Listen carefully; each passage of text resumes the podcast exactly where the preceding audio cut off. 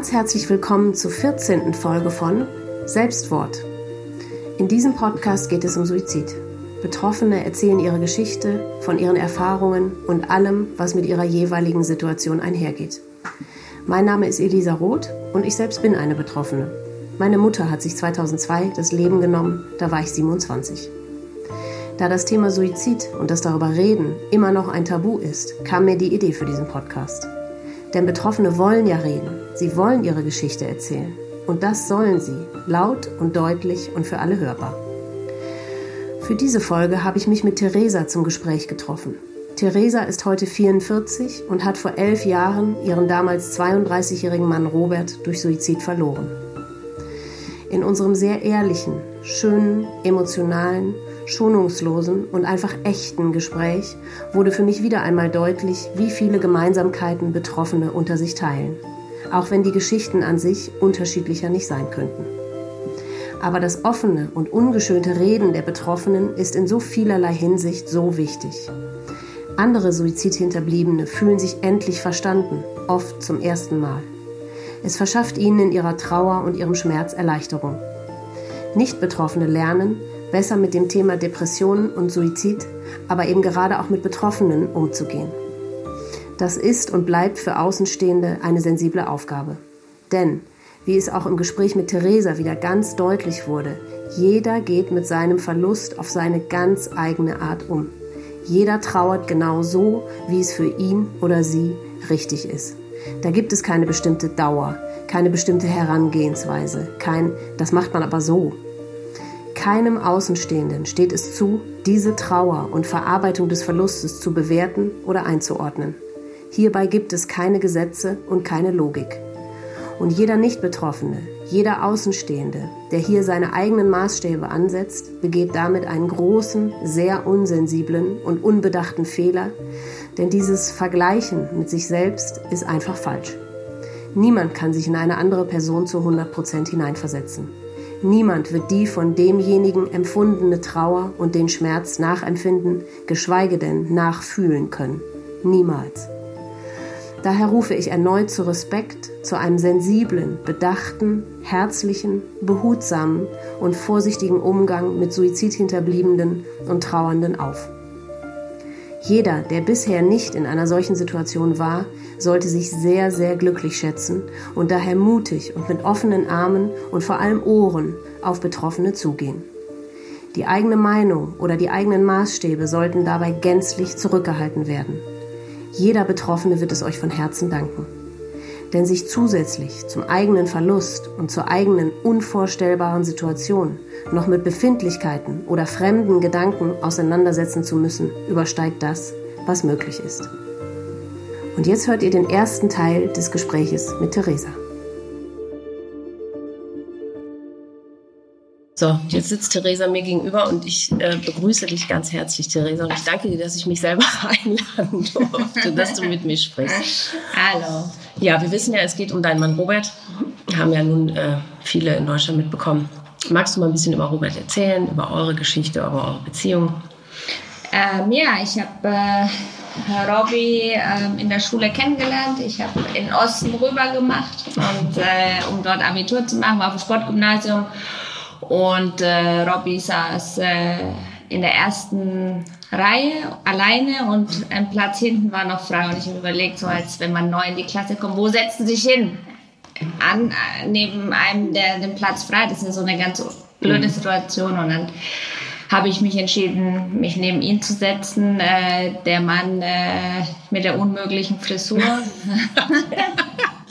ja. Aber da war noch nichts. Ja. Also da, äh, ja, ich wusste halt, es ist der Fußballer aus der, aus der Klasse, da war aber viel und ich habe mich mit, äh, ja, Fußball hat mich 0,0 interessiert. Ich fand äh, immer, ja, langweilig und Samstag wurde der Fernseher von meinen Freundinnen, äh, von meinen Freundinnen, von meinen Bruder, äh, mhm. Brüdern blockiert, die dann mhm. herangeguckt haben und ich konnte nicht Beverly Hills 90 210 ja. gucken.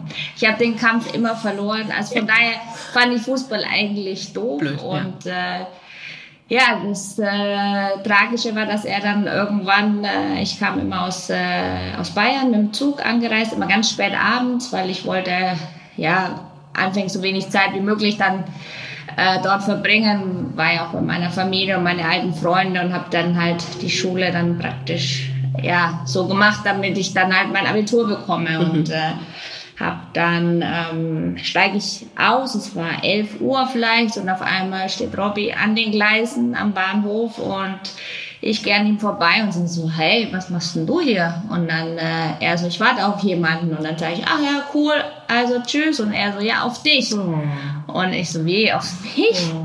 Also hatte ich, wir hatten davor nichts miteinander ja. groß zu tun. Mhm. Also und äh, ja, und er so, ich bin auch schon das dritte Mal hier, weil ich nicht genau wusste, wann du ankommst. Oh. Ja, also sehr niedlich. Oh, ja.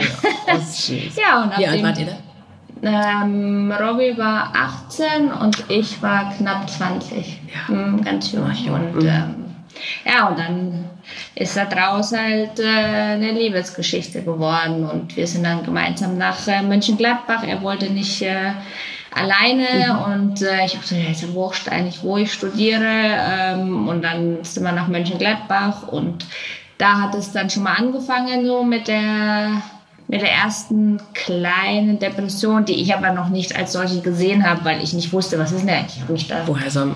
ich habe mich noch nie davor äh, damit auseinandergesetzt und ich dachte halt, junger Mensch, das erste Mal von zu Hause weg, ähm, neue Mannschaft, Druck, ähm, also war alles zu erklären und dann hat damals, äh, ja, der, der Arzt dann von Gladbach hat ihn dann mal krank geschrieben und dann ging das auch wieder. Aber wie hat sich das bemerkbar gemacht? Was, was hatte er für Symptome? Er wollte nicht aufstehen, mhm. er hatte keine, also nicht Lust, er, er, er hatte Angst vor dem Training, hat mhm. sich nicht gut gefühlt, er mhm. wäre am liebsten die ganze Zeit im Bett geblieben, so. Aber es war noch nicht so ausgeprägt. Mhm. Also der Alltag ging noch einigermaßen und ich habe zu dem Zeitpunkt, habe ich auch gedacht, boah, warum, warum? Ja, ich meine, du bist Damals war er dritter Torwart. Das hat ihn natürlich hat ihm auch zugesetzt. Damals bei Jena war er erster und dort so. musste sich dann erstmal hochkämpfen mhm. und äh, ja, alles neu und mit Veränderung konnte er nie gut umgehen mhm. und bis sich das dann eingespielt hat, aber man hatte ihn dann eben ein paar Wochen rausgenommen. Sein Vater, der ist ja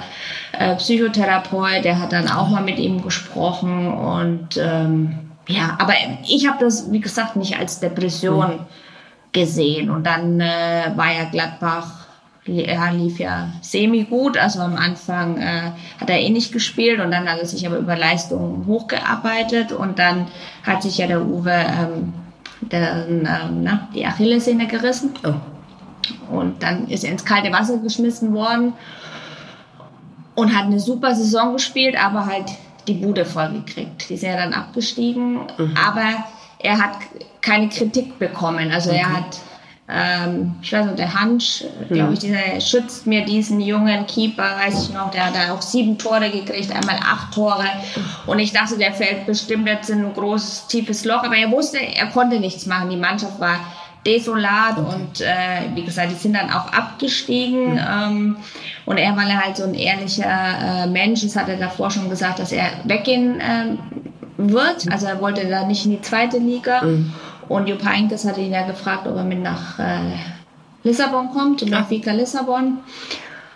Und dann äh, hat er erst gezögert und ich so, ja, machen wir, los, in den mhm. jungen Jahren, dann ins Ausland mhm. ist ja toll. Und ähm, ja, und dann hat er, ähm, wie war das genau, und dann äh, hat er das eben kundgetan und hat dann richtig mal platt ausgedrückt auf die Schnauze bekommen von den Fans und oh. Robert Enke, du Söldner, erstick an deinem Geld. Nur weil er halt davor schon bekannt gegeben das hat Mönchengladbach damals rausgehauen. Deswegen mhm. war ich dem Verein da nicht mehr so zugetan und auch den Fans. Mhm.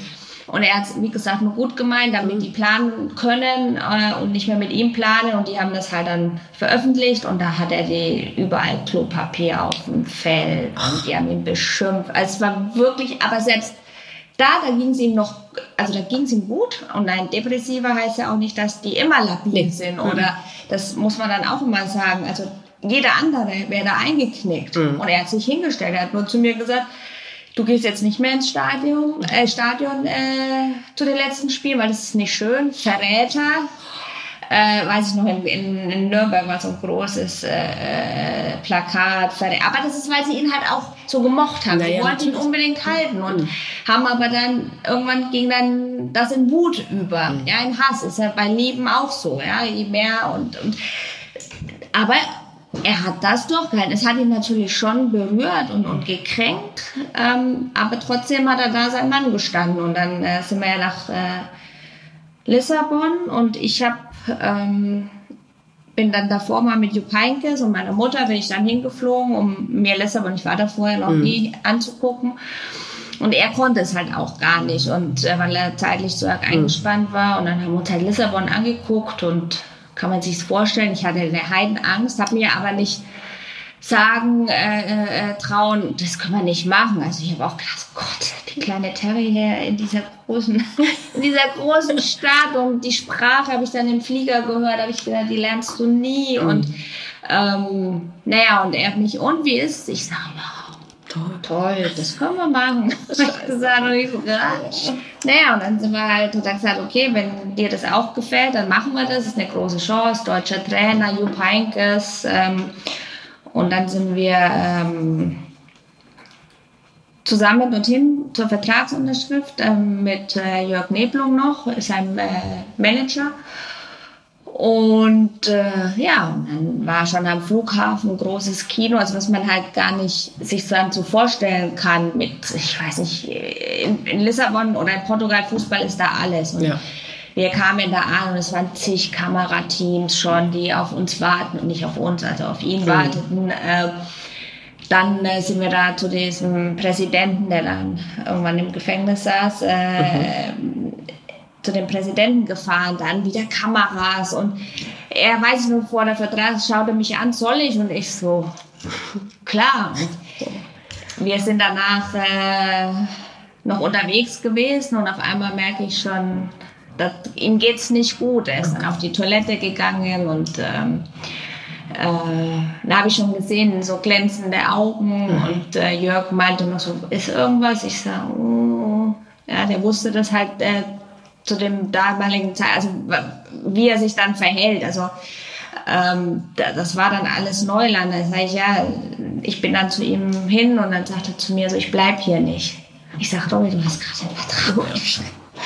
Und er so, ich kann hier nicht bleiben. Ich sage, jetzt bleib erstmal ruhig. Mhm. Und ähm, sind wir ins Hotel und dann bin ich zu Jörg, habe gesagt, er bleibt hier nicht. Und ähm, ja, wir haben dann auch beide mussten auch erstmal so dieses hilflose Lachen und er so, wie der bleibt nicht. Ich sag, der, der möchte hier nicht bleiben und ähm, dann hat er, er hat den Norbert Flippen angerufen, das war ja damals der Manager von, also auch äh, Lothar Matthäus, der mhm. und Jörg war mhm. bei ihm äh, damals äh, angestellt und na, jedenfalls hat er dann, hat ich, äh, Jörg, sag ich, der Norbert Flippen hat dann gesagt, hau ihm eine runter. Auch nicht. Also wir mussten dann, als Robby auch dann danach genesen war, mussten wir auch drüber lachen, ja. Und wir haben so oft über die Situation gelacht, auch als Jörg äh, die Düse ging, also wie, der bleibt hier nicht. Und äh, es war mhm. wirklich unvorstellbar. Und da haben wir halt vorgeschoben, dass ich äh, jetzt erstmal weg muss. Es waren ja noch vier Wochen, bis, äh, mhm. bis es losging. Ähm, die Vorstellung haben wir dann abgesagt und gesagt, ich muss nach Hause, mir geht's nicht gut. Und äh, ja, dann hat man noch vier Wochen, vier Wochen Zeit. Ähm, und wir haben halt einfach gehofft, dass sich das wieder gibt. Und dass er einen neuen Verein findet, dass er rauskommt. Der Jörg okay. hat es dann versucht, hat dann auch mit dem Heinkes äh, geredet. Nur damals haben die gedacht, auch der äh, Herr Heinkes, dass Robbie weg will, weil er einen lukrativeren Vertrag hat. Das oh. ist ja oft so. Mhm. Und dann ja. waren die sauer und man konnte ja auch nicht sagen, oder wir damals haben wir uns nicht sagen trauen, er hat eine Depression oder mhm. er kann psychisch da jetzt da nicht bleiben. Und na, aber war dir, war dir tatsächlich bewusst, dass er eine Depression da hatte? Mhm. Da, nee, eben. Man kann es einfach nicht in Worte fassen. Hatte er in, zu der Zeit in Mönchengladbach, hatte er da irgendwie, war er da in Behandlung, hat er Medikamente genommen? Nee, er hat es einfach ausgestanden nee, in dem Sinne. Ja, ausgestanden, mhm. weil die war halt dann noch nicht äh, so tief. Und, und diagnostiziert und, äh, auch nicht, ja. Genau, und da mhm. haben wir da hat die Zeit dann einfach äh, das wieder geheilt und mhm. äh, dann durch positive ähm, Erfahrungen auf einmal kann er spielen oder ich weiß, Training lief vielleicht besser mhm. oder er hat sich dann doch in Mönchengladbach wohl gefühlt. Mhm. Ähm, ja, das, das kann man dann gar nicht sehen. Ich glaube, wenn das noch nicht so ausgeprägt ist bei Robbie hatte das auch schon mal, als er das erste Spiel äh, hatte und hat einen Fehler gemacht. Äh, da ist er mal eine Woche lang nicht in die Schule gegangen. Das war kurz bevor wir uns kennengelernt haben. Ähm, ja, er war da schon immer ein bisschen ähm, sensibler, aber mhm. dann er hat er dann auch mal viel Zuwendung bekommen und man ist auf ihn eingegangen und dann hat sich das gegeben und äh, diese vier Wochen, die wir dann noch Zeit hatten, haben wir, ähm, hatte er auch keine Therapie. Wir hatten halt versucht, mit ihm zu reden, überlegt doch und Lissabon und so weiter und er ist aber aus diesem Vertrag nicht rausgekommen. Wir mussten dann, äh, er musste dann hinfliegen und äh, ist aber am Tag vorher und da war ich auch sauer, ist er abgehauen. Es hat er mich auf den ganzen gepackten Kisten, war er weg. Und äh, ich bin dann auch zu Jörg und, und seiner damaligen Freundin gefahren. Ich sage, Robby ist weg. Und dann wieder, also, wie Robby ist weg? Ich sage, Robby ist weg. Keiner weiß, wo er ist. Und dann, äh, und der Flieger ging irgendwie am nächsten Vormittag. Und äh, ja, und dann äh, ist Robby dann irgendwann gekommen und hat sich dann in den Flieger gesetzt. Und, äh, Habt ihr denn darüber gesprochen? Hast du ihn gefragt, warum, wo er war? Ja, weil er das Schiff hatte. Konnte er das denn genau beschreiben, wovor er Angst hatte oder warum er sich nicht gut gefühlt hat? Ja, die, die Veränderung, ähm, das Neue, die sportliche Herausforderung. Er hat mir mal ich weiß noch, äh, ist eine Lust, die habe ich auch schon öfter mal erzählt. In Lissabon haben wir dann äh, ein schönes Haus gefunden. Ähm, Palacio do Marquês de Frontera kann man auch besichtigen. Haben sie uns voll übers Ohr gehauen. Aber gut, es war eine tolle Erfahrung okay. und wir sind dann früh, das war so ein Gelände und ähm, dann sind wir da mit unseren Hunden dann äh, gelaufen und dieser eine Hund, den wir auch aus Deutschland mitgebracht hatten, der hat immer an diesen einen Baum gekackt. Und da hat er gesagt, siehste, das ist für mich ähm, das gibt mir ein beruhigendes Gefühl. Also, er macht immer. Der, ja. Mhm. Und ich sag, du bist doch echt bekloppt. Äh, also ich, ich musste dann so lachen, aber diese Geschichte, die ist mir so in Erinnerung geblieben. Dass er sagt, das ist ein für ihn gutes Gefühl, mhm. wenn der Lamo immer an, dies, an diesen Baum kackt. Und ähm, ja, so lässt sich das so ein bisschen beschreiben. Wenn er sich dann irgendwo wohlgefühlt hat, ähm, dann war das toll, aber trotzdem dieser Beruf hat halt immer mit sich gebracht, dass es immer wieder Veränderungen gab. Mhm. Und die Veränderung wollte er auch. Ja, also ich wäre damals äh, gerne in, in Lissabon geblieben oder in, in Portugal. Mhm. Aber ähm, ich weiß noch, er sagte dann zu mir, Terry, wenn ein FC Barcelona fragt, da kann man nicht Nein sagen. Da sage ich, ja, aber das Leben hier, wir können jetzt Portugiesisch. Äh, die lieben dich, die geben dir einen Vertrag bis in die Rente, ja, die haben Unterschriften, CDs haben die gesammelt, den ganzen äh, Baby Kish da und ähm, ja, ich weiß noch, er hat dann, dann ein Angebot auch noch von Porto bekommen und hat gesagt, das kann ich nicht machen, die Fans, die werden mich dann, also es war ganz, ja, also es ist, ist dann schon ähm, für ihn immer dann schwer gewesen, wieder was Neues, aber trotzdem eben wollte er weiter, weiterkommen. Ja, verrückt, die Diskrepanz, ne? wenn er sich doch da dann in Lissabon wohlgefühlt hat und dann war ja dieser Druck oder die Angst vor Veränderung war ja dann weg in dem Moment. Ja, ne? und er war und dort der Star. Er war ja. dort, äh, Robert Enke war der, äh, die haben ihn so geliebt, obwohl er mit dem nie Titel gewonnen hat, ja. aber ähm, auch jetzt noch, also Uenk hieß es immer, Uenk, Uenk. Und äh, er fand das natürlich toll, ja, ja, dass sie ihn einkaufen war dann natürlich auch ein bisschen schwieriger, weil das kann man sich nicht vorstellen. Hier in Deutschland mhm. ist ja ja, Zurückhaltung, da guckt halt höchstens mal einer und äh, wer ganz mutig ist, spricht mal an, aber dort, ja, ja, ja, ja also da musste man mhm. denen schon eine Ansage machen, dass sie halt dann nicht vor die Haustür kommen und so. Das war dann aber auch einkaufen, also das kann man sich äh, äh schwer, schwer mhm. vorstellen, aber es war toll, weil die waren lieb und ähm, er ist auch da, hat auch Niederlachen auch gehabt und mhm. dann wollte auch nicht, äh, einmal wollte er nicht in die Stadt weil er äh, eine Niederlage hat und dann wirst du ja auch mit deinem mit deiner Leistung konfrontiert und dann habe ich gesagt, nee, Robby, also da gehen wir schon jetzt hin. Man kann sich nicht nur äh, das Lob dann mhm. praktisch äh, abholen und mhm. Fehler gehören zum Leben dazu. Also dass du auch mal einen Ball ins Tor lässt, äh, ja, du bist ja nicht Superman. Von daher war das dann irgendwann sind wir wirklich in Lissabon angekommen gewesen. Das Leben ist natürlich ein ganz anderer, äh, anderes. Du hast Nettoverträge, du brauchst dich um nichts kümmern, ja, es ist, äh, du bist jung, hast genügend Geld, du hast ein Haus mit Pool, gut gefroren haben wir, weil die Häuser keine Heizungen oh. haben und ähm, jetzt schon, aber mhm. damals nicht, aber er hat ja dann auch diesen Humor gehabt und liegt dann auf seiner Luftmatratze im Pool mit einem äh, Sagres in der Hand, das ist ein portugiesisches Spiel, und sagt so zu mir, na, und du wolltest hier nicht hin? Lächerlich. Ich sage, ich komme gleich im Pool und zieh dich runter. Also das war dann, und da ging es ihm gut, da war er stabil und hat sein Leben geliebt. Und die Situation davor, die war schlimm mal ein paar Wochen vor, äh, bevor wir nach Lissabon sind. Und man hat natürlich immer geguckt, hat er den Kopf gerade oder weil wenn er äh, so depressiv wurde oder dann hat er oft seinen Kopf so zur Seite gegeben und ich habe auch Robby Kopf gerade. Und da habe ich schon immer gemerkt, da hat sich dann bei mir immer schon so ein bisschen Angst breit gemacht. Ja. Aber trotzdem habe ich das damals auch nicht als groß, also Depression, ich weiß gar nicht, ob, ob, dieses Wort da überhaupt schon gefallen ist. Ja, auch, ich meine, hast du vielleicht bei euch nicht, aber man hat doch insgesamt grundsätzlich doch gar nichts über Depressionen gewusst, oder? Nö, ich Noch nie großartig gehört, oder? Ich wüsste auch gar nicht, von wem man mal gehört hätte, dass der, dass derjenige wegen Depression sich das Leben genommen hat. Ich wüsste. Oh, ich, hab, ich weiß noch, in unserer Verwandtschaft äh, von der Cousine meines Vaters hat sich der Mann umgebracht. Ja. Und das war für mich ganz schlimm, weil ich immer gedacht habe, wie kann, weil ich so ein Schisser mhm. bin, so wie Robbie, also Erkrankungen, Arztbesuche, also die mhm. Vorstellung, also fand ich, dass man so verzweifelt ist, mhm. dass man sich wirklich dann umbringt, das habe ich nicht verstanden. Ich habe immer zu meiner Mutter gesagt, wie konnte er das ja, tun? Ja. Hat man denn aber in der innerhalb der Familie darüber gesprochen oder wurde das? Ja, meine Mutter hat dann auch gesagt, ja, der war krank und verzweifelt und ähm, ja, aber mehr, mehr gesagt. Hat man ja auch wahrscheinlich auch dann nicht gewusst, ne?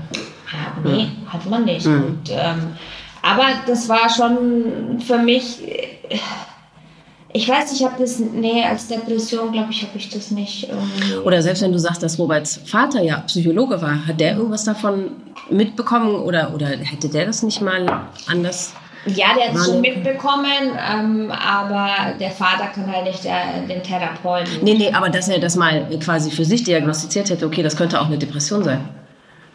Ich weiß nicht, ob, also, es ist also das, das kann ich, kann ich nicht sagen, wann das äh, so richtig dann klar äh, diagnostiziert wurde, äh, Robbie ist äh, depressiv. Also es hatte dann mal eine Therapeutin, als wir dann äh, einen Therapieplatz damals in Deutschland gesucht haben, von Spanien aus, und die sagte, ja, sie haben eine Depression. Und da haben wir aber schon gelacht, weil wir gesagt ja, danke, das wissen wir auch. Also das war dann schon, aber wie das zeitlich, wann ich das, wann dieser Begriff das erste Mal gefallen ist, das kann ich nicht mhm. sagen. Ja. Ja, und wie, wie ging dann euer Weg weiter? Nach Lissabon seid ihr dann? Von Lissabon sind wir dann nach äh, Barcelona und äh, Robby voller Euphorie, ich gebremst da, weil ich halt nicht weg wollte. Ähm, aber dann sind wir, also er ist schon äh, vorausgegangen praktisch, weil ich hatte dann noch, äh, muss er die, das Haus auflösen, die Hunde, die mhm. mittlerweile dann hatten wir da? Sieben. Die den Transport dann organisieren und ähm, ja, alles auf. Also ich war dann noch sechs Wochen in Lissabon und Robby ist halt dann schon äh, nach Barcelona und war euphorisch. Also der hat sofort Spanisch äh, angefangen zu lernen, war dann im Hotel, hat äh, trainiert wie ein Weltmeister, also war kaum wiederzuerkennen, hat diese Stadt aufgesaugt und Ronny Reng, der das Buch über ihn geschrieben hat, der sagte auch, er, hat ihn also glücklich empfunden, als wir, und ich war, bin dann, dann gekommen, ja, die Stadt grandios, wir hatten ein bombastisches Haus, ähm, das war, äh, ja, war alles großes Kino und er war sich sicher, dass er spielen würde. Er hat halt viel auch von seinem, von seinen Empfindungen oder von, seinen, von seiner Lebensqualität vom Fußball abhängig gemacht. Mhm. Es ist gut gelaufen, aber es ist normal. Läuft es im Job gut oder läuft, hast du das ist, glaube ich, jetzt nicht nur Robbie-spezifisch mhm. gewesen. Oder? Aber schon auch männerspezifisch, habe ich so den Eindruck. Das kann natürlich ne? sein, ja. Weil ich habe jetzt schon mit ein paar ähm, Gesprächspartnern überlegt, weil es ist ja, die, die Suizidrate der Männer ist ja, ich glaube, dreimal so hoch wie bei den Frauen. Ne? Das muss ja irgendeinen Grund haben. Und bei so vielen Männern spielt eben wirklich immer der Job mit rein. Ne? Dieser ja. Leistungsdruck und sie müssen für die Familie da sein und ich weiß nicht was. Das ist ein ja. enormer Druck. Ja, du weißt, du bist der Einzige. Man hat äh, äh ein tolles Haus und äh, das ist, das ist wahr. Und dann noch im Fokus der Öffentlichkeit, das ja. ist ja dann nochmal was. Und ich habe keine Depression, aber ich könnte nicht in ein Stadion einlaufen, wo mir 60.000 Leute zujubeln oder ja. dann, da würde ich auch, also, aber wie gesagt, nicht der Fußball hat ihn krank gemacht, nee, er nee. hatte eben mhm. diese Prädisposition und äh, hat halt nur die Behandlung schwieriger gemacht. Äh, ja, dann waren wir in Barcelona und es lief alles perfekt und schon fast zu gut. Und äh, auf einmal hat da eine Journalistin, die, äh, eine deutsche Journalistin, und die war halt sehr nah an der Mannschaft von einem dran und die wusste immer so interner. Und die sagte dann auf einmal, oh, der Van Gaal wird, glaube ich, nicht spielen lassen. Äh, den Robbie, der wird abwechseln. Äh, der setzt jetzt auch auf den Victor Valdez.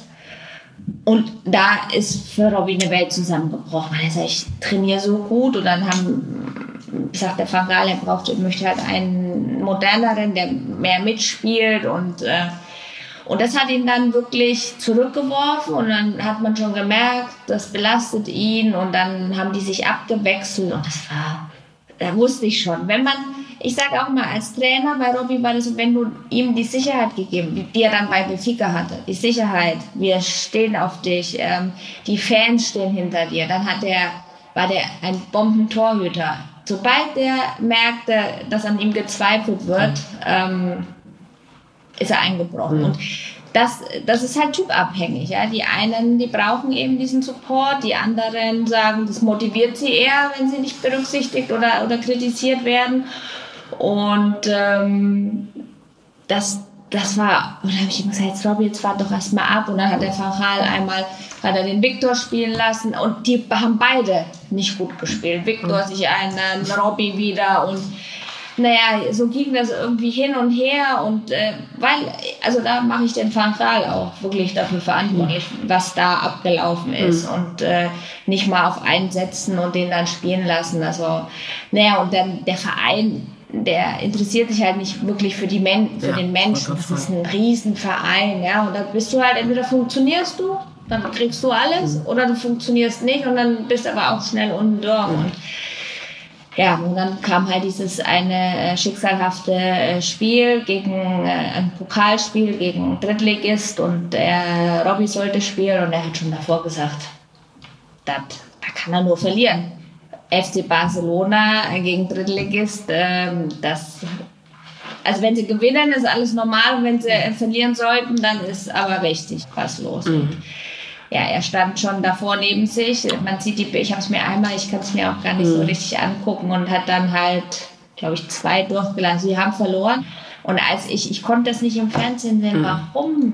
Nee, doch, ich konnte es im Fernsehen sehen. Ich mhm. habe dann das gesehen und dann habe ich, weiß ich noch, bin ich in den Garten gegangen. Äh, da habe ich noch geraucht, habe dann eine mhm. geraucht, gezittert und äh, ich so, scheiße, das, das geht nicht gut mhm. da. Und ich wusste halt, wenn, wenn sie das wirklich verlieren. Und dann hat ihn halt noch der, ähm, na, wie heißt der? Hook. Nee, ich komme jetzt gerade nicht. Äh, ich kann dir nicht helfen, ich kann ach, nicht mit Fußball. De Boer, Frank, äh, De Boer, ein Holländer, mhm. der mit ihm in der Mannschaft war, die alle schlecht gespielt haben. Frank de Boer hat ihnen auf der Pressekonferenz praktisch äh, die Schuld gegeben. Und das, und das war für Robbie dann so, also richtig schlimm. Und dann am nächsten Tag haben die Zeitungen getitelt, größter Fehleinkauf. Und es war wirklich schlimm und er hat keine Rückendeckung bekommen irgendwie vom Verein. Und das muss man, also ich glaube nicht, dass man da groß eine, ähm, eine Veranlagung braucht. Ich glaube, es hätte ja. jedem die Schuhe ausgezogen. Ja. Und ja, dann von dem Zeitpunkt an wurde es immer, immer schlimmer. Er hatte keinen Spaß mehr, wurde immer stiller und es war so schlimm, weil halt die Rahmenbedingungen so, so toll waren. St. Cugat haben wir gewohnt, das war Deutschland mit gutem Wetter. Ich hatte ganz viele Freunde, ich war da im Reitstall, ich habe da äh, im Tierheim gearbeitet. Es war, für mich war das ein Traum mhm. und hätte das mit, also ich konnte mir vorstellen, hier alt zu werden. Also das war und dann haben wir halt gemerkt, nee, er ist nicht und ähm, hat er denn mit dir gesprochen oder hat er zugemacht? Oder hast du versucht, ihn anzusprechen oder wie war das? Doch, doch, wir ja. haben drüber gesprochen. Okay. Und er sagt, er fühlt sich halt schlecht. Ähm, er hat halt, äh, er ist an, antriebslos, mhm. kraftlos und er hat es immer noch so ein bisschen kompensieren können und äh, ich sagte, eine Chance wird kommen und dann hat er halt den, den Todesstoß hat er bekommen, praktisch schon von Gaal, ähm, dass er, ähm, das war Champions League in Leverkusen, also gegen Leverkusen, deutsche Mannschaft und er, ähm, also er war ja da doch zweiter Torhüter mhm. und äh, ist dann ins Stadion gekommen und ich weiß nicht, meine Eltern waren da und ich glaube, Robbys Mama war auch mit da und auf einmal höre ich die, das, den Schlüssel wieder im Schlüsselloch und dann sag ich, was machst du denn hier? Und dann sagt er, ja, ich bin nicht im Kader. Die haben, äh, haben mich rausgestrichen. Und da habe ich, ich hätte, ich hätte diesen Van also so mhm. ein Unmensch wirklich. Der hat für mich keine Gefühle und mhm. hat ihn, ohne dass er mal mit ihm redet, bei einer deutschen Mannschaft, ich meine, das muss doch nicht sein. Man muss doch einen Menschen nicht so behandeln, ob es jetzt ein Robbie ist oder ein anderer Spieler, aber das war, war nicht okay.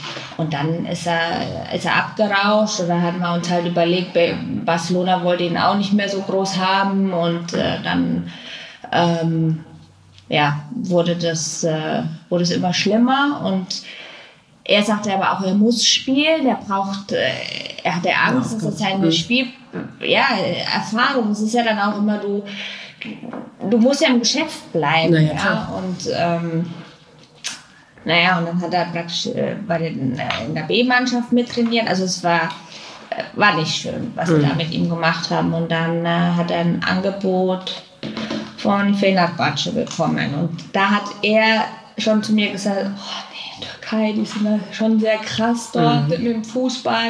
Aber das war halt damals Christoph Daum, mhm. wieder ein deutscher Trainer, der Torwarttrainer, äh, wie heißt er, der Dschungelcamper? Ich, ich komme auch wieder nicht auf den mhm. Namen, ich habe so ein schlechtes Namensgedächtnis. Ja, habe ich ihm auch zugeredet. Das, äh, das ist so das, was ich im Nachhinein, wo ich sage, da hätte ich eigentlich, hätte ich es besser wissen müssen. So wie ich ihn kenne und, aber du hast natürlich dann auch gedacht, so, die Rahmenbedingungen stimmen wieder. Deutsches Trainerteam, Istanbul eine tolle Stadt, ein Jahresvertrag.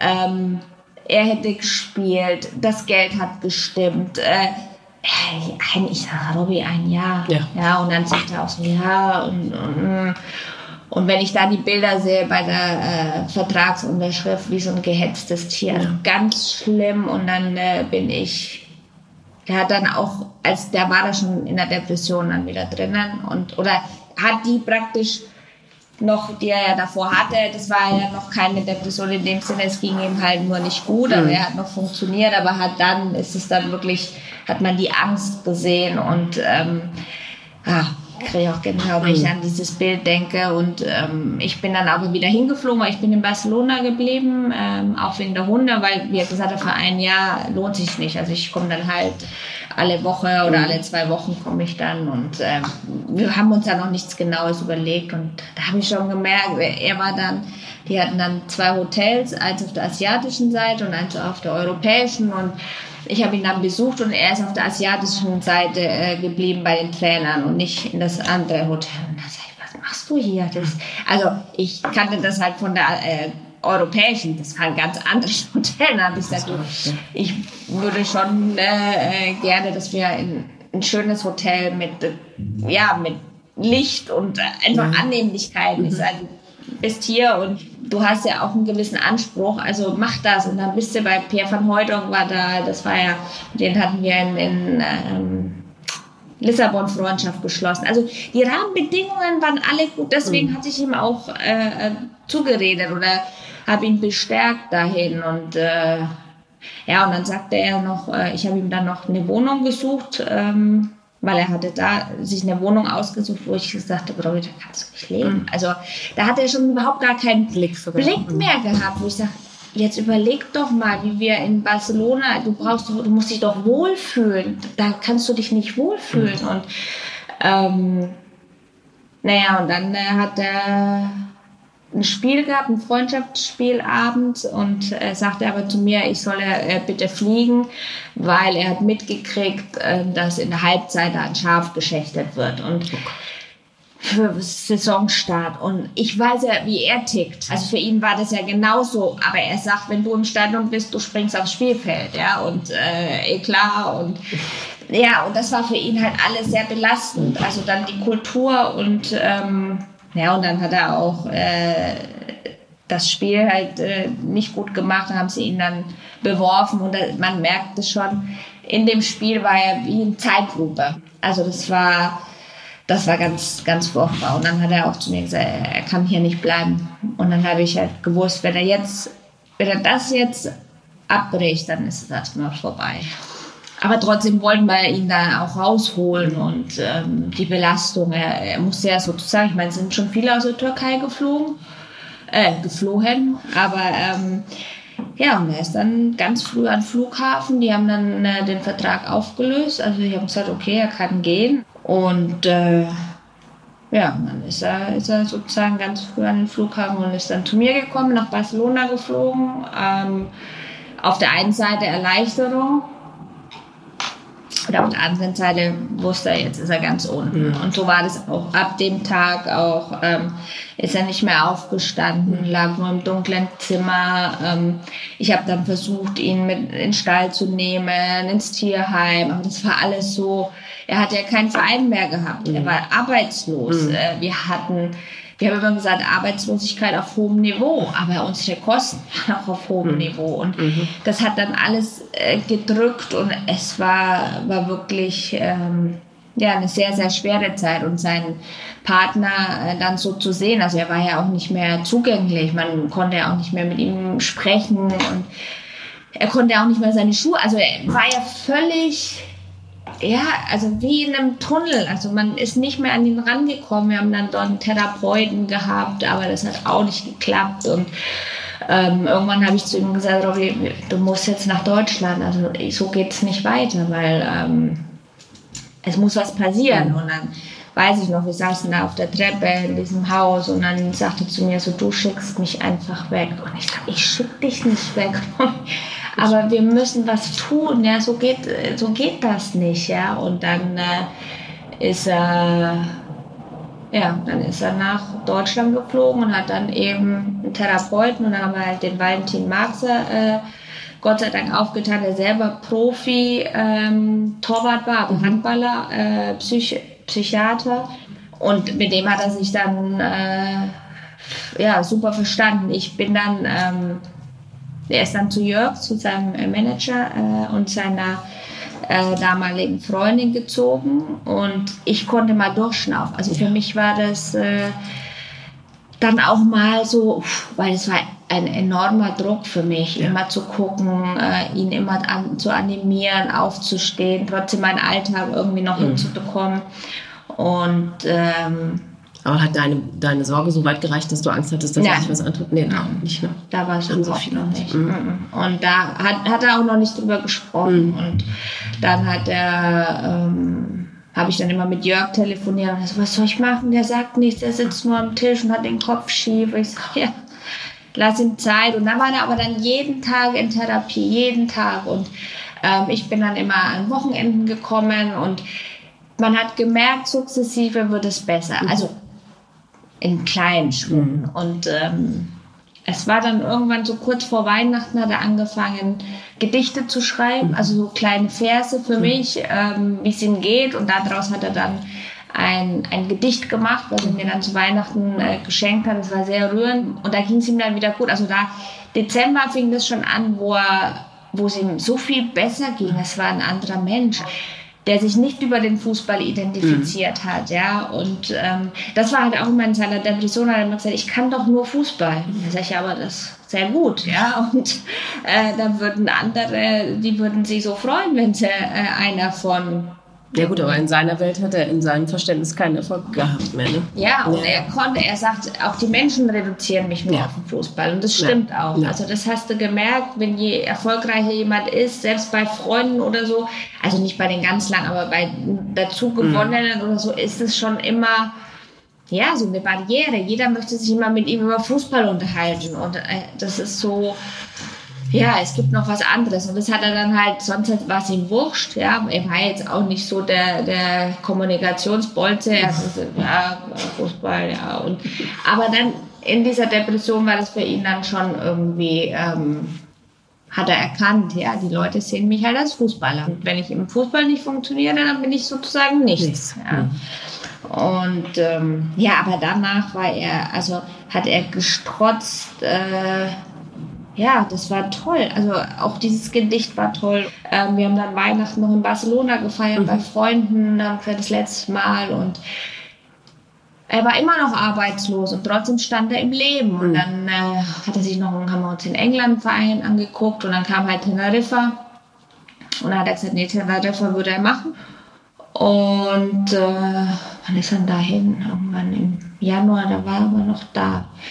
Und im Januar habe ich dann erfahren äh, am Nikolaus, dass ich schwanger bin. Mhm. Und das war halt so eigentlich so die, die, die Krönung. Ihm geht es wieder gut. Ja. Er hat einen Vertrag bei Teneriffa, zwar nur zweite Liga, aber es war für ihn, er stand ja war ja mit sich im Einklang mhm. ja, und durfte wieder Fußball spielen, aber halt beim Zweitligist. Und äh, die haben sich halt super gefreut, dass äh, ein, ein äh, Barca-Spieler praktisch äh, und Fenerbahce-Spieler zu ihnen kommt. Und ähm, ja, und dann hat er so ein Studentenleben geführt. Also und hat dann am Anfang nicht mal gespielt, weil dieser andere Tor war der erste, mit dem sie eigentlich nicht zufrieden war, aber seit Wochen super gespielt hat und sie ihn dann nicht jetzt rausnehmen mhm. konnten, äh, wegen äh, auf einmal Robbie kommt und dann hauen sie, wäre auch gut von Hal jetzt gemacht, aber äh, die, die haben es dann halt nicht gemacht und dann war er trotzdem, der hat, ist allein ins Kino gegangen, ähm, hat da mit den Arbeit, also mit den Fußballkollegen, hat sich äh, ja in der Stadt wohl gefühlt, äh, hatte eine kleine Wohnung. Ähm, ja, ich sag so wie ein Studentenleben. Mhm. Ich war nicht dabei, also er konnte sich auch mal er konnte mir was zeigen, weil ich, ich war schon jemand, die die Zügel, also nicht jetzt, also das ich hatte nicht die Zügel in der Hand, aber das private Leben habe ich schon so vorgegeben. Das andere war er, weil ich wäre jetzt in Lissabon geblieben. Also ähm, er wusste schon, was er wollte und ich konnte halt im Kleinen agieren und ähm, aber da konnte er mir zeigen und er mir seine Freunde vorstellen und war da, wie gesagt, ein anderer Mensch hat es genossen, am, am Hafen zu sitzen. In Vitoria hat er aufs Meer geblickt und das war schon toll und, und voller Stolz hat er mir dann halt äh, seine Insel gezeigt und äh, das war, äh, da habe ich ihn auch nicht, nicht wiedererkannt mhm. und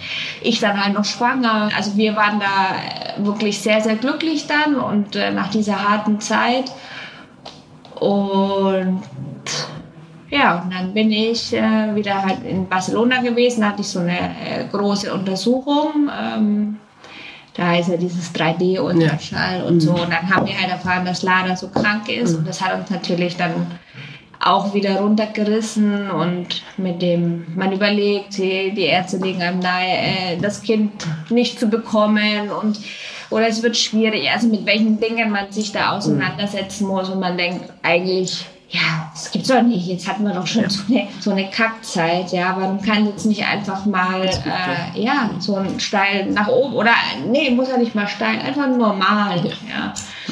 Und ja, und dann haben wir uns halt äh, damit auseinandergesetzt und haben gesagt, nee, wir bekommen Lara, aber wir müssen halt nach Deutschland. Weil in Spanien wollten sie äh, in Barcelona hatte ich ja die Untersuchung, da wollten sie sie früher rausholen und äh, das wäre ihr Todesurteil halt gleich am Anfang gewesen. Und dann kam halt das Angebot von Hannover und das war natürlich dann für uns, äh, ja, da haben wir nicht lange überlegt wegen der MH. Und, ähm, aber es war eine krasse Umstellung von Barcelona. Hannover. Nach Hannover und äh, dann halt mit dem Wissen, wir kriegen ein schwerkrankes mhm. Kind und dann hatten wir auf die Schnelle ein Bauernhaus da gekauft und nichts fertig war, oh wo der Künstler noch, also oh, mhm. ich da dran denke, da, es ist Wahnsinn und dann ist halt Laro geboren und ähm, ja, ich war den ganzen Tag in der Klinik, Robby halt dann immer nach dem Training, wir hatten ja auch noch die Hunde, ich bin dann mit das immer nach Hause gefahren und ja, haben das irgendwie, waren aber trotzdem stabil. Stabil. Also mhm. Robbie war stabiler als sie, also A, eben noch durch die Therapie und B, weil er jetzt sein Leben, die Wichtigkeit hat sich verschoben. Mhm. Er wusste, Fußball ist nicht alles. Er ist ein, ein Kind, ein krankes, äh, meine Frau. Der Fußball hat sich relativiert. Dadurch hat er so aufgespielt und hat gespielt wie, also Wahnsinn, ja. Mhm. Und waren erfolgreich, dann hat äh, Nationalmannschaft wieder angeklopft ähm, und ja, und hat es wieder ins, ins äh, Nationalmannschaftsteam geschafft und ähm, irgendwann kam halt auch Lara nach Hause und ähm, das war für ihn einfacher als für mich, weil ich hatte halt die, die komplette Verantwortung mhm. und Lara war wirklich schwer krank. Mhm. Ja, die hatte ja Magensonde und ich musste sie spritzen und irgendwann, wenn sie sich die Magensonde gezogen hat, musste ich ziehen und äh, wieder legen mhm. und dann hatte sie ja immer den Puls, äh, Oxy und das war, also wir mussten damit schon ähm, ja, lernen umzugehen, mhm. damit zu leben. Im Krankenhaus hatte ich so die Sicherheit und mhm. habe da alles trotzdem selber gemacht, so ein Gefühl, aber... Du warst nicht allein. Ja. Ich war nicht allein mhm. und auf einmal war ich natürlich im Haus alleine sozusagen und ähm, aber gut, es hat sich dann alles eingespielt und äh, Robbie war erfolgreich im Fußball und ähm, man hat mit, äh, mit der Krankheit hat man gelernt umzugehen. Zwar hatte ich immer, immer Schiss, dass irgendwas passieren könnte. Mhm. Also diese Angst ähm, kriegst du auch nicht raus. Und vor allem die Angst vor der Angst, ne? Also die Angst genau. vor, das ist wieder, ja, ja. Das war auch das Einzige äh, an ihrem Tod, wo ich gesagt habe, ich brauche jetzt keine Angst mehr zu haben. Also das war weil diese Angst hat mich, die hat mich auch erdrückt, aber ich habe halt immer, immer weitergemacht. Bei mir ist das, ist das dann anders. Also ich war auch, äh, als ich nach Hause kam, zwei, drei Tage war ich, also bin ich am Limit gegangen und äh, habe gesagt, ohne Krankenschwester und Pflegedienst schaffe ich es nicht, mhm. weil ja, die ganze Nacht Medikamente und dies, also ich habe nicht mehr geschlafen, also es ging, also das hätte ich nicht durchhalten mhm. können. Und ja, das war aber trotzdem, wie gesagt, äh, er war die ganze Zeit stabil und ähm, Lara ist ja dann gestorben und äh, in der Nacht, also hatte er, erst nach dem Spiel war er bei ihr und äh, im Krankenhaus nach einer äh, Ohren-OP und ähm, er war bei ihr, wir haben uns da abgewechselt, ähm, weil ich halt davor schon ein paar Nächte da war und er sagte, er möchte das und da ist es dann halt passiert, also bei ihm. Und das muss für also auch traumatisches äh, Erlebnis gewesen sein. Und ähm, ja, kann man nicht, es, es tat mir auch so, so, also nicht nur, dass wir ein Kind verloren haben, sondern dass auch ausgerechnet er da dabei war und nicht ich. Weil ich war ja, also die meiste Zeit mit Lara und, und äh, man denkt ja dann immer, man hätte es vielleicht verhindern können. Und das, das ist so, ähm, ja, das war ganz, ganz schlimm. Also für ihn war das ähm, wirklich traumatisch. Und aber ich habe immer gesagt, Robby, ihr Herzchen hat aufgehört zu schlagen, da können wir nichts machen. Da hätte ich nichts machen können, mhm. du kannst nichts machen. Und ähm, ja, und dann haben wir ähm, alles, also wir waren trotzdem, aber trotz dieses Schicksals haben wir gesagt, wir wussten es davor. Mhm. Wir haben uns davor äh, entschieden, mit ihr äh, den Weg zu gehen. Und äh, ja, und es hat dann, wir waren trotzdem dankbar. Mhm. Also und haben das dann, haben sie, wie gesagt, nach Hause dann geholt, haben uns lange von ihr verabschiedet. Äh, die Kinder im Dorf haben sich von ihr verabschiedet. Ähm, das war, ähm, ja, das war ein Prozess. Äh, durften den Sarg dann auch selbst zumachen. Also wir waren, sie war auch im Tod, also es war so, wir haben das dann schon verarbeitet, mhm. aber wir haben nie eine Therapie gemacht. So im mhm. Nachhinein hätte ich gesagt, äh, hätte er vielleicht äh, da mit dem Wissen und allem hätte man sagen müssen, so jetzt, egal ob du es jetzt gerade brauchst mhm. oder nicht, ähm, sowas muss man verarbeiten. Ja. Und er hat dann ja auch ähm, zwei Tage später irgendwie hat er gespielt. Hatte mich gefragt, äh, was ich meine. Habe ich gesagt, spiel, wenn du spielen möchtest, mhm. spiel. Lass dir von keinem irgendwas sagen, wie man damit umgeht mhm. oder das Leben geht weiter, ja, und ähm, wenn dir das was bringt, ich weiß, wie wichtig dir das ist, dann stell dich ins Tor. Und ähm, obwohl er so ähm, anfällig für Depressionen ist, hat er da keine bekommen, weil er, weil das, ich weiß nicht, der Schmerz so groß war, aber halt auch dieses, wir halten zusammen und der Schmerz ist normal, den hat mhm. jeder, der ein Kind verliert und wenn er jetzt eine Depression kriegen würde, dann wäre das ja auch nachvollziehbar. Ich glaube, da hat er sich auch selber den Druck genommen. Ähm, ich habe ihn halt immer bestärkt zu trainieren und er hat ja auch einmal im Interview gesagt, er ist so froh, dass er den Fußball hat, weil er lenkt ihn ab. Ihm tue ich leid, ja, weil ich halt äh, zu Hause bin und immer äh, das leere Bettchen sehe. Also das hat er dann schon reflektiert und weil wir halt so im, im Reinen mit uns waren. Wir haben uns bewusst für sie entschieden und ähm, da haben wir gesagt, wir haben alles so gemacht, wie wir es machen wollten und äh, sie ist ja, sie ist geliebt worden und ist jetzt gegangen. Und äh, ja, aber trotzdem hätte man wahrscheinlich eine Therapie machen sollen, ja, so im Nachhinein. Und ähm, aber haben dann nach einer ähm, ja, extremen Trauerphase haben wir dann auch angefangen, wieder unser Leben ähm, zu genießen. Und ähm, auch Dinge zu tun, die wir halt, ich meine, wir waren zwei Jahre, war ich ins Krankenhaus und mhm. ins, im Haus gefesselt mhm. und wir sind dann auch wieder äh, gereist, haben uns dann in Lissabon ein Haus gekauft, haben gesagt, äh, Portugal, wir lieben Portugal so sehr und ähm, haben uns dann eben entschlossen, auch ähm, zu adoptieren.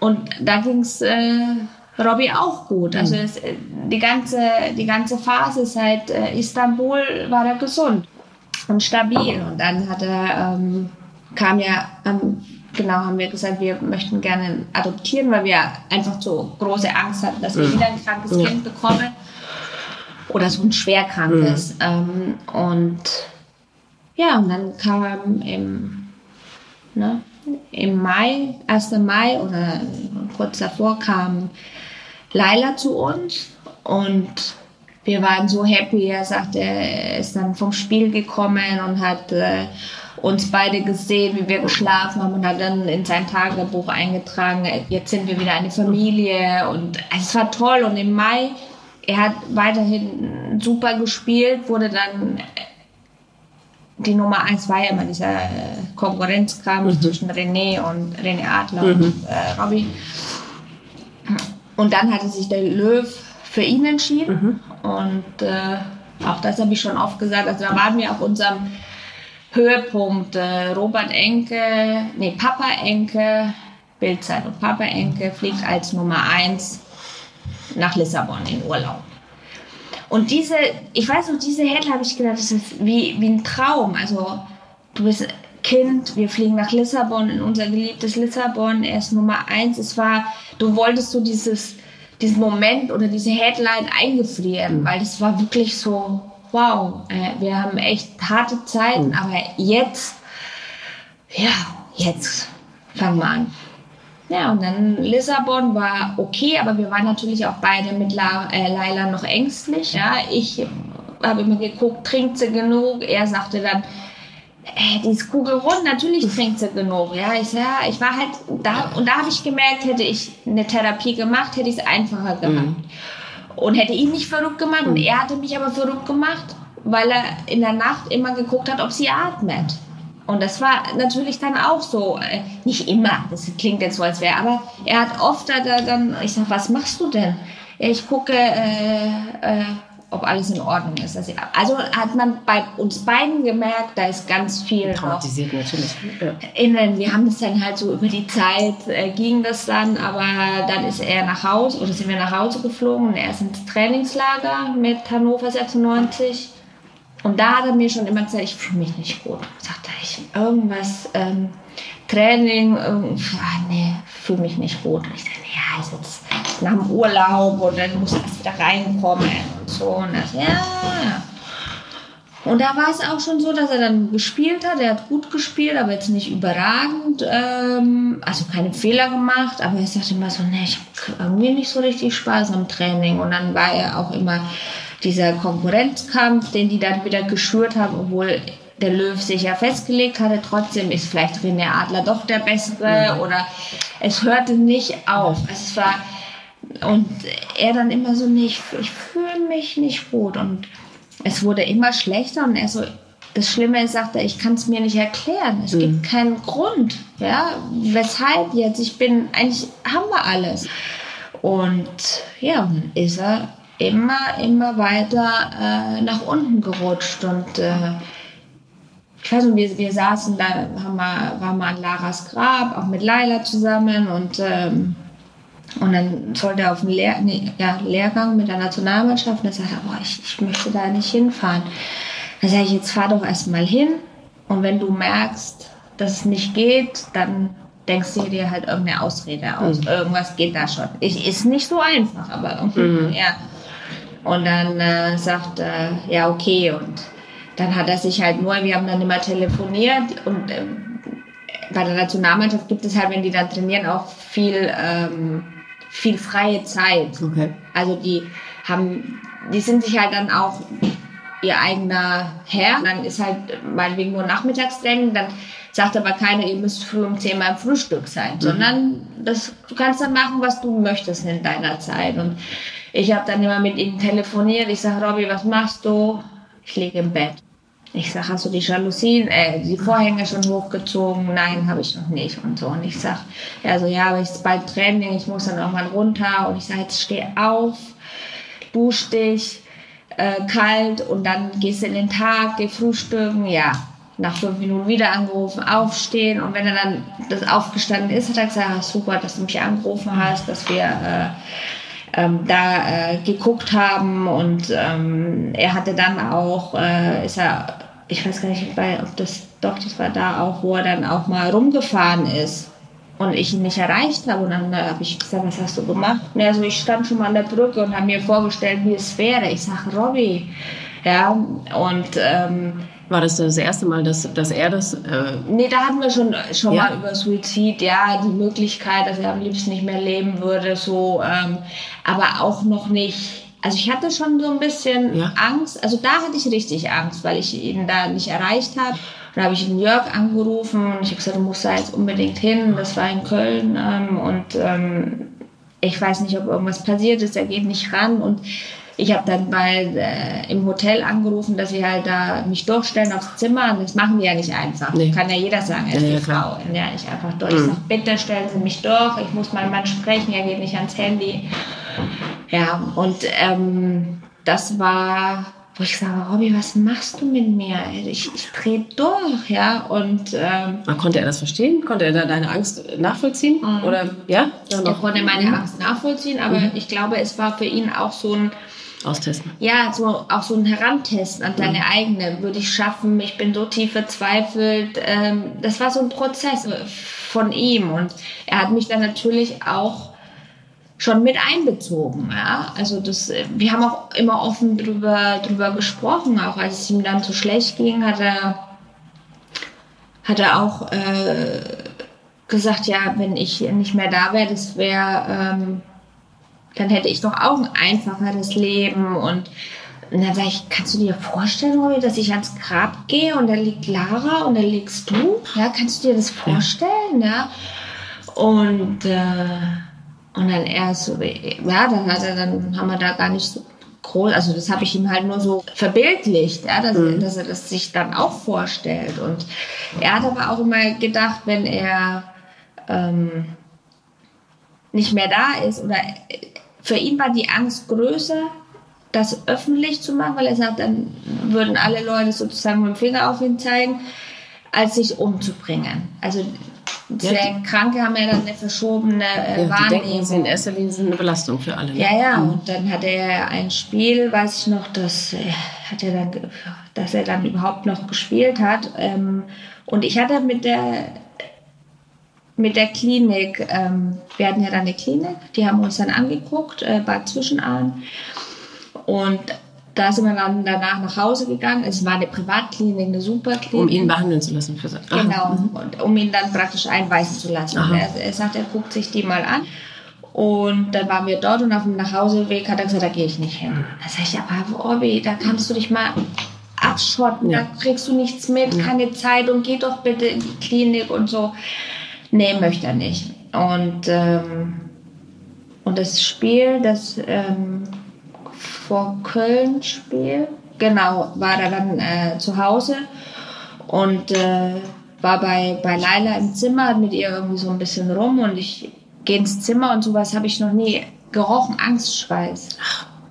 Und ich war, ich war perplex und ich habe dann, äh, ich sag, Robby, du musst jetzt, du kannst so nicht zum Spiel, ja, und, und er so, doch, und da hat er das eben gesagt, äh, das, das Muster, es darf nicht rauskommen, mhm. wo ich sage, Robby, es reicht jetzt. Ja, du brauchst einfach eine Behandlung, Ruhe. Und du hast Angst, er hatte Angst dann, also nicht vor dem Fußball, sondern zu versagen. Er, mhm. er, er hat ja auch Diazepam genommen. Er war ja, also bei Angstzuständen hat er dann eben dieses äh, Diazepam. Und diese Depression hat sich auch komplett unterschieden von, von denen davor. Ja, die waren sich heftiger. Heftiger. Ja. Und das hat ihn ja auch, er sagt, bei den anderen Depressionen gab es für ihn vermeintlichen Auslöserwechsel und diesmal gab es für ihn. Er wusste nicht, wo kommt sie mhm. her. Mhm. Er, er konnte sich das nicht erklären, weshalb und weshalb die dann so extrem mhm. war. Und ähm, naja, und dann, äh, wie gesagt, dieser, dieser Angstschweiß und er ist dann trotzdem dorthin und ähm, wir haben uns natürlich, hatten da schon ein Notfallkonzept, der, äh, Osteopath und so war ein, eingeweiht und so. Und er ist dann mit hin. Ich bin dann auch nachgefahren ins Stadion und dann hat er, ja, ich, ich habe es erkannt, dass er nicht auf der Höhe war und ähm, aber er hat gut gespielt, sicher, weil er aufgrund der Erfahrung, aber man hat gemerkt, dann haben die sogar, haben die gewonnen oder ja, gewonnen. Und äh, dann sage ich so, ja, und dann dachte er zu mir, ich fühle mich nicht besser. Es gibt für mich keinen, also ich freue mich jetzt nicht mhm. über den Sieg. Und das war so, wenn man als Angehöriger dann das so hört, und dann freust du dich und denkst, so jetzt wird alles mhm. gut, ja, jetzt hat er endlich wieder gespielt. Also er war ja lange davor, das hatte ich vergessen zu sagen, hat er ja unter, hat er ja gesagt, er hat ein Virus, also das hat er so. dann, ja, ja, das wurde mhm. dann der mysteriöse Enkelvirus dann und so.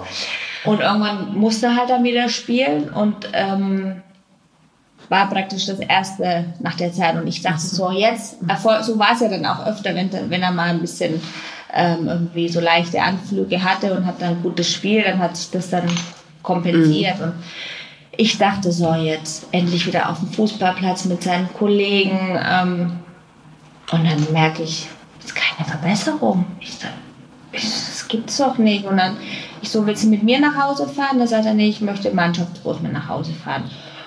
Und das war dann schon wieder für mich so ein bisschen positiv, aber ich sagte auch, guck, du hast frei, äh, Freunde von uns, die passen auf Leila auf und auf den Hund. Wir können heute Abend auch uns einfach in Hannover ein Hotel nehmen, schick, essen gehen, mhm. irgendwas machen. Und dann sagte so, nee, er möchte, er ist kaputt, ähm, weil er sehr angestrengt, was ich natürlich verstanden habe. Und ähm, ja, und die nächste Woche war auch nicht gut. Also er hat sich halt durchs Training irgendwie geschlagen und äh, ich hatte aber trotzdem so die Hoffnung, dass es jetzt so langsam wieder wird. Alltag, wieder Spielpraxis und so. Hat aber natürlich schon Angst vom nächsten Spiel und äh, weil das war ja auf Messerschneide, ob er überhaupt spielt. Und, okay. und ja, Ah ja, und er, er wollte, weil er auch immer gesagt, wegen Laila, er, er traut sich das auch nicht zu sagen, der, ähm, die, der mal die Adoption gemacht hat. Ach so. Und für ihn war ja immer die Angst, dass wenn er das öffentlich macht, dass man uns Laila wegnimmt. Mhm. Das war halt seine große Angst. Mhm. Und dann sagte er an dem einen, ich sag, ruf sie jetzt an, erzähl's ihr, die nehmen uns Laila nicht weg. Das macht kein Mensch. Erzähl es ihr, dann ist der Druck weg, dann und ich, er rief sie oder er rief dort an und die war im Urlaub. Es war, ich weiß nicht, ob es was geändert hat. Mm. Man klammert sich ja dann immer an ja, Situationen ja. oder mm. so, aber er hat sie jedenfalls nicht erreicht. Mm. Also er konnte die, diese, ähm, das Versteckspiel aufrechterhalten und er hatte sich echt dazu durchgerungen und ich glaube, das hätte was Befreiendes bewirkt. Wahrscheinlich. Mhm. Naja, und dann hat er danach war ja das letzte Spiel in Hamburg und mhm. davor war er, ähm, ja, er war normal schlecht, also, also normal schlecht drauf mhm. und äh, hat aber gesagt, er spielt äh, gegen den HSV, hat sich dann aber nochmal, der Jörg war, da ist dann zu dem Spiel gekommen, ähm, der Manager. Und ich weiß noch, dass der dann abends rief er mich an und sagt, äh, er hat kein ähm, Diazepam, hat er vergessen, er bräuchte das jetzt aber für die Nacht noch. Ähm, und dann äh, haben wir es ihm noch ins Hotelzimmer gebracht. Ich meine, das sind, wenn ich Diazepam 10 Tropfen nehme, dann fange ich aber nichts mehr. Ne? Also der hatte, un, also ich weiß noch, der eine Psychiater von der Stiftung, der, mit dem ich gesprochen habe, der sagte, er hatte unmenschliche oder übermenschliche Kräfte. Was? Der, und äh, ja, und dann saßen wir halt dann im, im Stadion und haben dieses letzte Spiel und er hat einen Ball, aber das war dann war dann schon wurscht, weil ich glaube, die Entscheidung war schon vor dem Spiel getroffen.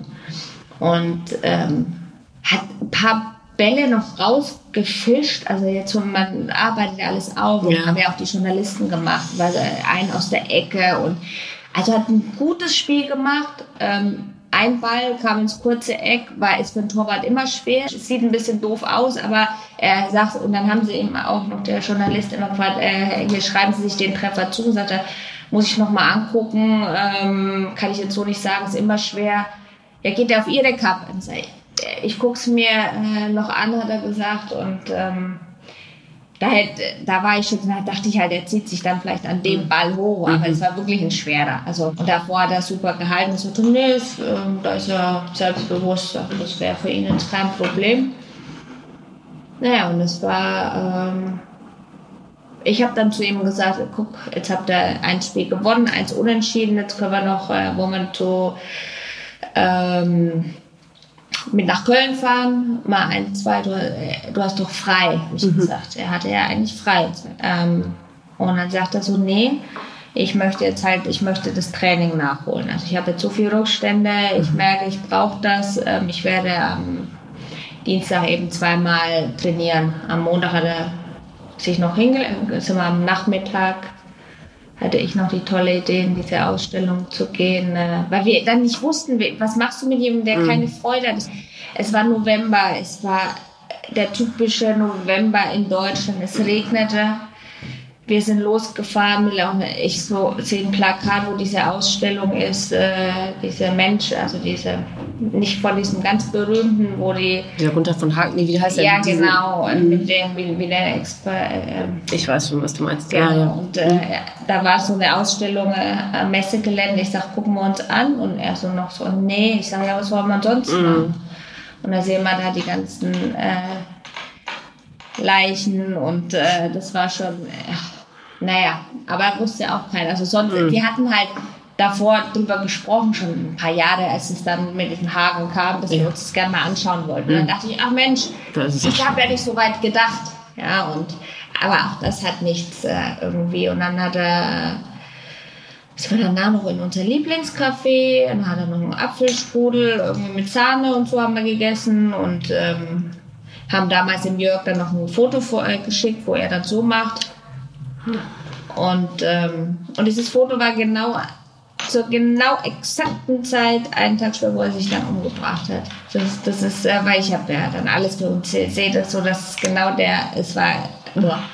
ja, und ich habe dann gedacht, ja, morgen, ich sage, äh, hast du dann zweimal Training, ist ja mhm. super und, ähm, und dann ist er aber auch schon länger, er sagte, er ist um so und so 4 Uhr hat er Training und ich habe äh, ihn dann geweckt, weil ich gedacht ich muss jetzt aber mhm. langsam aufstehen. Und er sagte, ja, ich kann noch ein bisschen liegen bleiben. Ich sage, ja, du hast doch so Training, dachte ich. Und dann äh, sagt er, ja, ja. Also ich habe ihn dann praktisch ja, rausgescheucht, ähm, weil ich mich halt so gefreut habe, dass er jetzt zweimal trainiert. Und ähm, ja, und dann ist er ja, hat er noch gefrühstückt, ist gegangen, ist nochmal wiedergekommen, hat uns äh, nochmal einen Kuss gegeben Und äh, Laila, die saß, äh, war die, die Haushälterin da, die hatte gerade die Hunde äh, gefüttert. Das war ja bei uns immer so. Und, und Laila saß äh, in der Wippe, in der Kinderwippe, die war dann immer halt mit dabei. Dann ist sie noch hinter ihren Kurs gegeben. Und ich war wirklich, ich war äh, guter Dinge, ja. Also ich dachte so, ja, jetzt, äh, wenn er wieder so viel Gefühl zeigt ja. und, und, ach genau, und am Abend vorher hat er mich auch äh, noch in den Arm genommen, als er ins Bett, nee, ich bin früher ins Bett, mich in den Arm genommen und hat gesagt, ich liebe dich. Und habe ich gesagt, wir schaffen das, Robby. Das weiß ich noch. In, wir standen da in der Tür. Und ich bin dann ins Bett gegangen und äh, er, er wollte, ach genau, er wollte dann auch noch auf der Couch, weiß ich, ich, ich habe Fern gesehen, war dann schon müde und er so, soll ich dir ein bisschen den Kopf kraulen? Und ich war aber schon, und ich liebe das. Und ich habe aber in dem Moment gesagt, so, oh, ich bin schon so halb mhm. eingenickt. Ich sage, nee, heute musst du nicht. Also so, man möchte dann halt, denkt man, warum habe ich das nicht getan? Warum habe ich, also das sind dann, du, du spielst ja alle Szenen ja. durch, ja, und, und vor allem, wenn es halt der letzte, letzte Tag ist und da, jetzt weiß ich schon vieles wahrscheinlich nicht mehr, aber damals war das natürlich alles omnipräsent und die, die ganzen Zeiten und ähm, naja. Aber das war alles eher ungewöhnlich, dass er so, dass er dir das dann abends nochmal gesagt hat, dass er am nächsten Tag nochmal wieder zurück, hat er sonst nicht gemacht. Also es war schon auffällig, aber du hast es positiv gedeutet und. Das war schon Hobby, wie er sonst Aha, war. Okay. Also das war, ähm, dass er, dass er sich verabschiedet hat, mich nochmal in den Arm mhm. genommen oder auch dann mit, mit Lara mhm. oder Laila. Doch, das war so also. der, wo ich gedacht habe, ah, er, er, achtet wieder auf die, auf die Kleinigkeiten, die mhm. halt so, so ein Familienleben ausmacht. Mhm. Und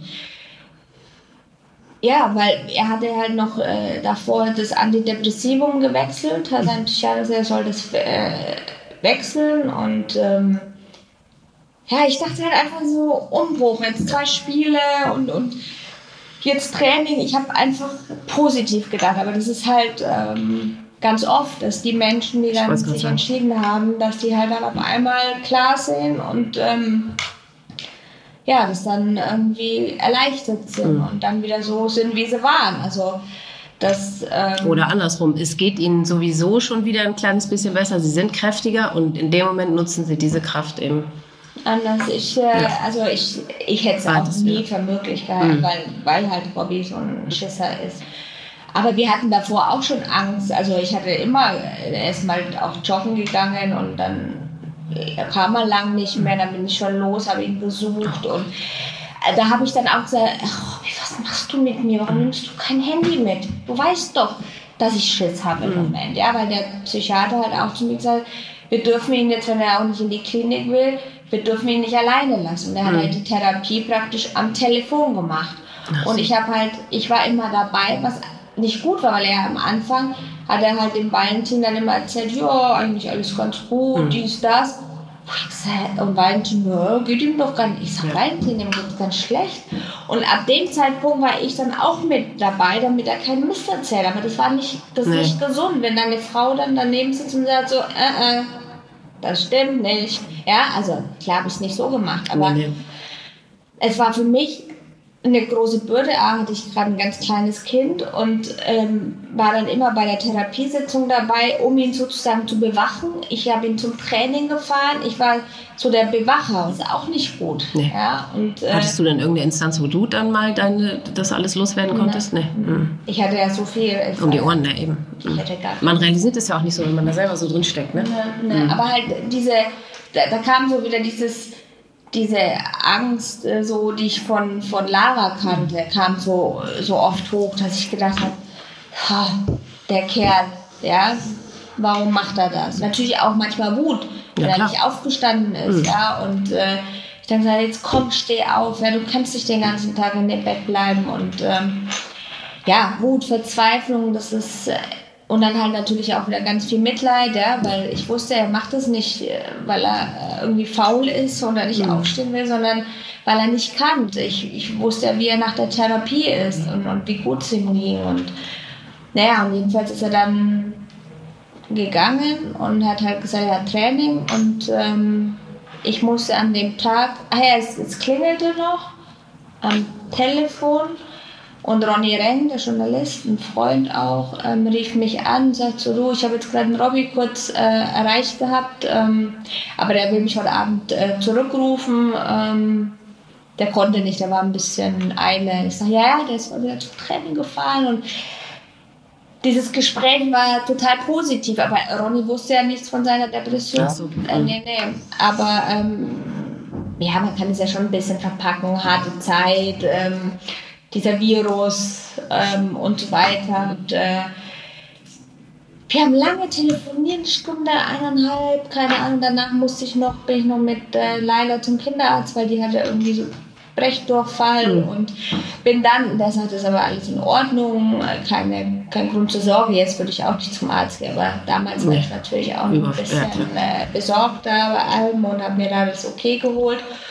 Und dann bin ich äh, zum Einkaufen und hatte mittags nochmal mit Robby kurz gesprochen und äh, ja, heute Abend, ich sage, ich mag lecker essen, habe ich Rinderfilet gekauft, was ich noch, ich kann heute auch keine Feigen mehr essen, Rinderfilet mit Feigen und habe gedacht, auch im Einkaufs, äh, ich weiß nicht, im Supermarkt habe ich Laila dann immer so im Wagen gedreht. Ich war wirklich guter Dinge. Ich dachte, so, jetzt geht's aufwärts. Mhm. So, jetzt, jetzt muss es doch gut werden. Und ähm, die war es, dann bin ich nach Hause und ähm, habe dann alles eingeräumt.